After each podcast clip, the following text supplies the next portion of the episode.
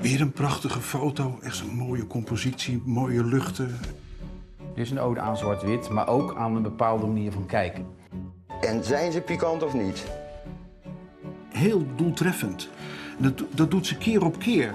Dus dat zij haar onderwerp manipuleert en zorgt dat het zo in beeld komt dat je ziet dat het draait, dat het werkt.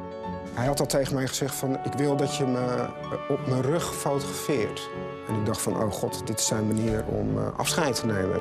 Ja, dat maakte hij gewoon wap met zijn lijkaartje.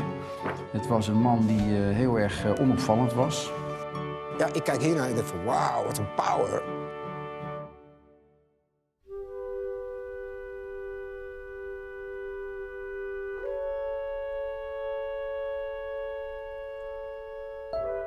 Ze kijkt goed, ze weet dat er iets aan de hand is en ze klikt dan net op het juiste moment, zonder dat ze alles precies goed uh, scherp heeft, uh, precies goed heeft afgesneden.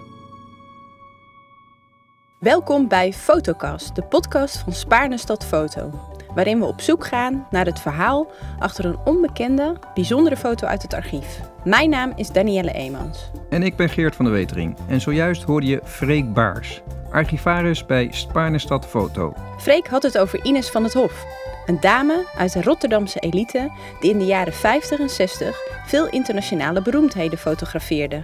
Zij kende dus uh, zeg maar de jetset van toen. En door haar culturele belangstelling kwam ze veel in contact met de grote ja, kunstenaars, maar vooral uh, zangers, uh, zangeressen, balletdansers, balletdanseressen in Europa. Ines van het Hof, geboren Ina Stapf, fotografin. Dit is Fleur Schopman, dochter van Ines van het Hof. Dat was een chique vrouw. En uh, ja, prachtig. Er was niks mis met haar.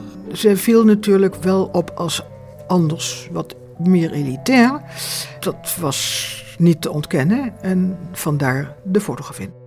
Ze is er wel altijd bij als belangrijke buitenlandse artiesten optreden in Nederland. Of het nou Edith Piaf is, Maria Callas, Renate Tebaldi, Marlene Dietrich en ga zo maar door, Charles Aznavour. Door haar bevoorrechte afkomst had zij makkelijk toegang tot deze wereldsterren. En dat leverde foto's op die sterk afweken van de foto's die haar mannelijke collega's toemaakten. Ze staat er met de neus bovenop. Het is bijna terloops genomen. Dat zie je ook aan de onscherpte die in de beelden zit. Uh, het waren natuurlijk weer moeilijke lichtomstandigheden omdat ze bij natuurlijk licht uh, fotografeerden. En ja, dat zijn toch kenmerken van uh, het werk van Ines van het Hof. Als ze aan het fotograferen was, dan tegelijkertijd had ze een gesprek met, met, iemand. Hoewel ze dus achter een camera zat of in een camera keek, had ze meteen dus een, een, een, een relatie bouwden ze op. We gaan even zoeken naar uh, de deelcollectie Ines van het Hof, de gegevens die daarover zijn. En we klikken even een aantal bestanden aan om de. Even kijken, ja, daar zijn we. Uh, om de contactsheets als het ware. Het zijn natuurlijk geen echte sheets, het is allemaal digitaal, maar het effect is wel hetzelfde. We kijken naar een serie foto's die Ines van het Hof maakte van de opera-diva Maria Callas. In de hele reeks uh, ja, valt dit wel samen hoe Callas in Nederland uh, ontvangen werd en ook hoe ze het zelf uh, heeft ervaren. Het is 1959. Callas wordt groots onthaald. Het is een van de zeldzame keren dat ze in Nederland optreedt. Dit keer tijdens het Holland Festival. Na afloop van het optreden schiet Van het Hof in korte tijd een aantal beelden van Callas. Bijna als een timelapse. Er wordt ontzettend gelachen, maar er wordt dus ook door Callas even heel streng gekeken.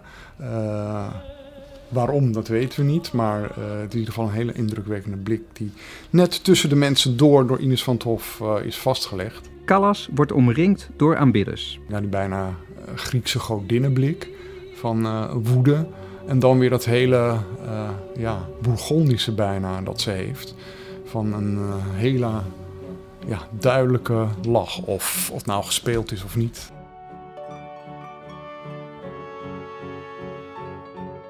Het levert een serie foto's op waarin je Callas ziet zoals je haar nog nooit eerder hebt gezien. En hoe kreeg de fotografin dat voor elkaar? Dus ik wilde weten, waar is er nog meer te vinden over die vrouw? Luister naar Fotocast. de podcast van Spaarnestad Foto.